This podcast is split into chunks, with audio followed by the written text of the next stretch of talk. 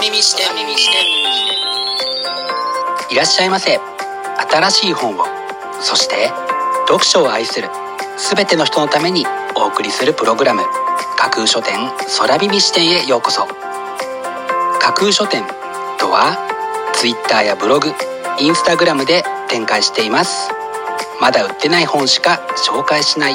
をコンセプトに私が進めているオンライン書店プロジェクトです。その架空書店を目で楽しむだけでなく耳でも楽しめるようにこの架空書店空耳視点というプログラムをお送りしています。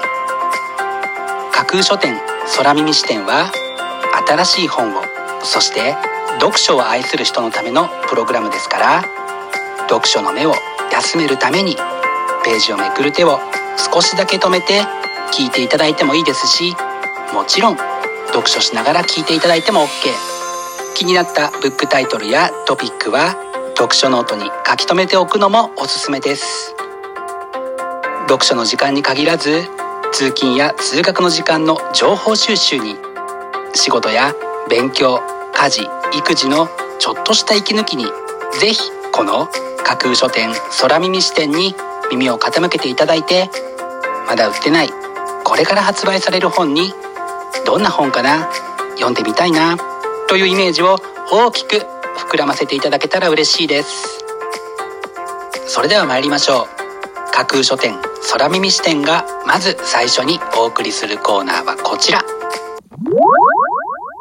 空書店アクセスランキングワイド版。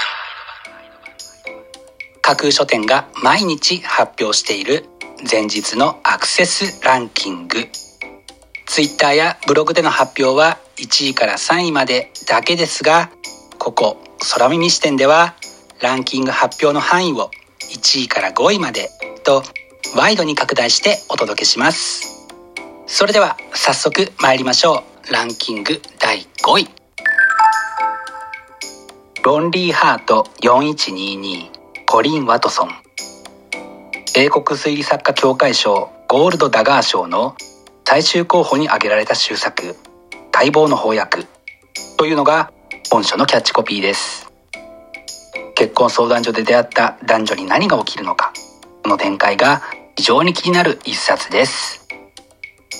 続いてランキング第4位。発信する博物館。持続可能な社会に向けて。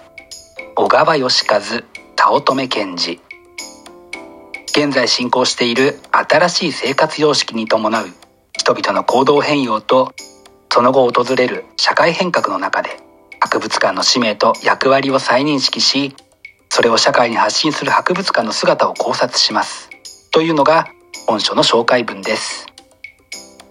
密を避けることや換気が難しい場所の一つである博物館ですが未来のためにもぜひこの難局を乗り切っていただきたいと思わせてくれる一冊です。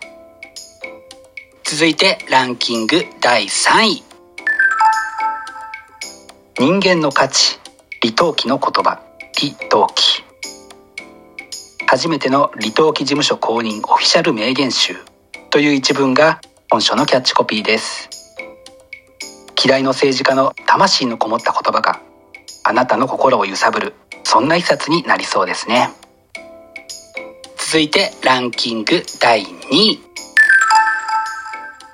小学生はできるのに大人は間違える日本語。話題の達人クラブ。小学生は読めるのに書けるのに知っているのに意外と大人が間違える日本語をこの一冊に全て集めました。というのが本書の紹介文です。危ない危ない。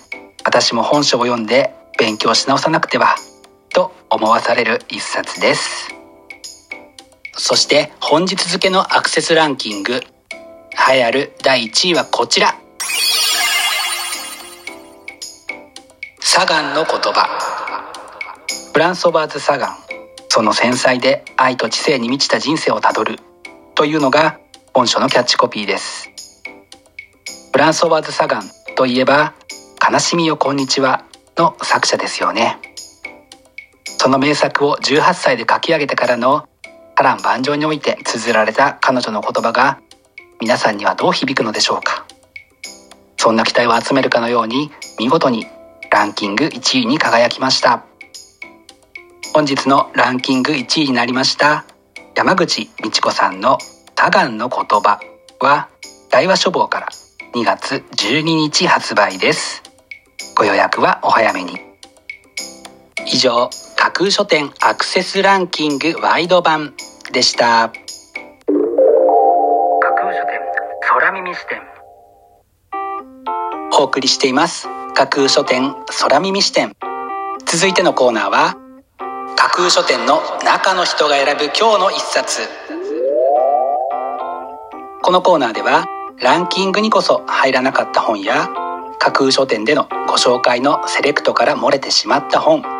発売日より前に発売されてしまって架空書店の掲げるコンセプトまだ売ってない本しか紹介しないに合致せず泣く泣くご紹介できなかった本についてお話ししていきます。本日架空書店の中の人が選んだ本はこちら。言葉なんかで人生なんて変わらないと思っているあなたに名言サプリ。名言によってあなたの人生をサポートし悩みを解決する。名言はピンチの時心の支えになりサプリとして機能してくれる。というのが本書の紹介文です。私も元気がない時にふと読みたくなる本。というのが何冊かあります。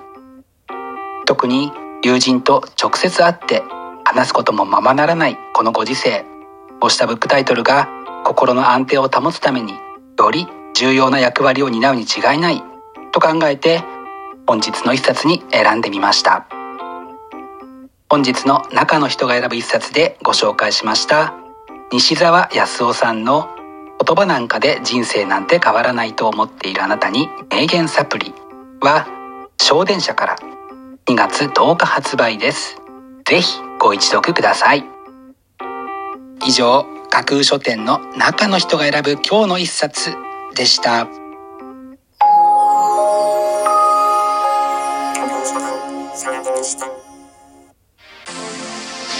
お送りしています。架空書店空耳視点。最後のコーナーは空耳視点限定でちょっぴり先出しする明日の架空書店予告編。明日架空書店でご紹介するブックタイトルのテーマは言葉の力。読む聞く書く話す。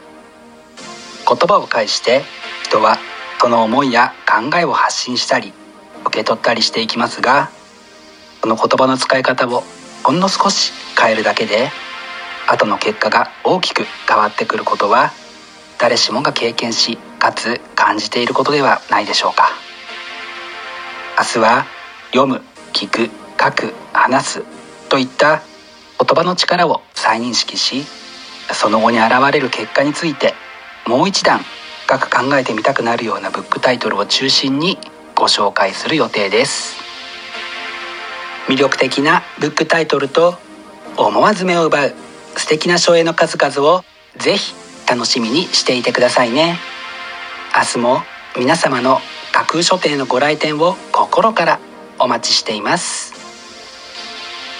以上架空書店空耳視点だけでお先にこっそりと教える明日の架空書店予告編でした。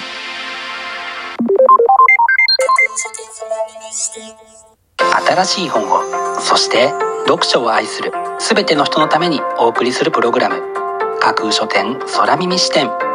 架空書店の本店とも言うべき Twitter、ブログ、Instagram では架空書店独自のセレクトによる魅力的なブックタイトルとその書影をご確認いただけます。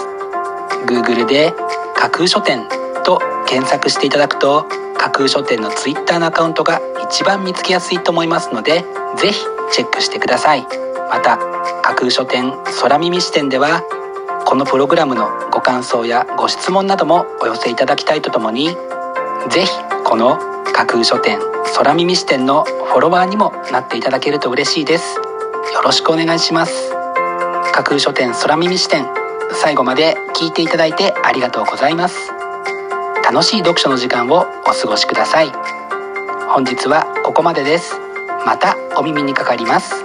ごきげんよう。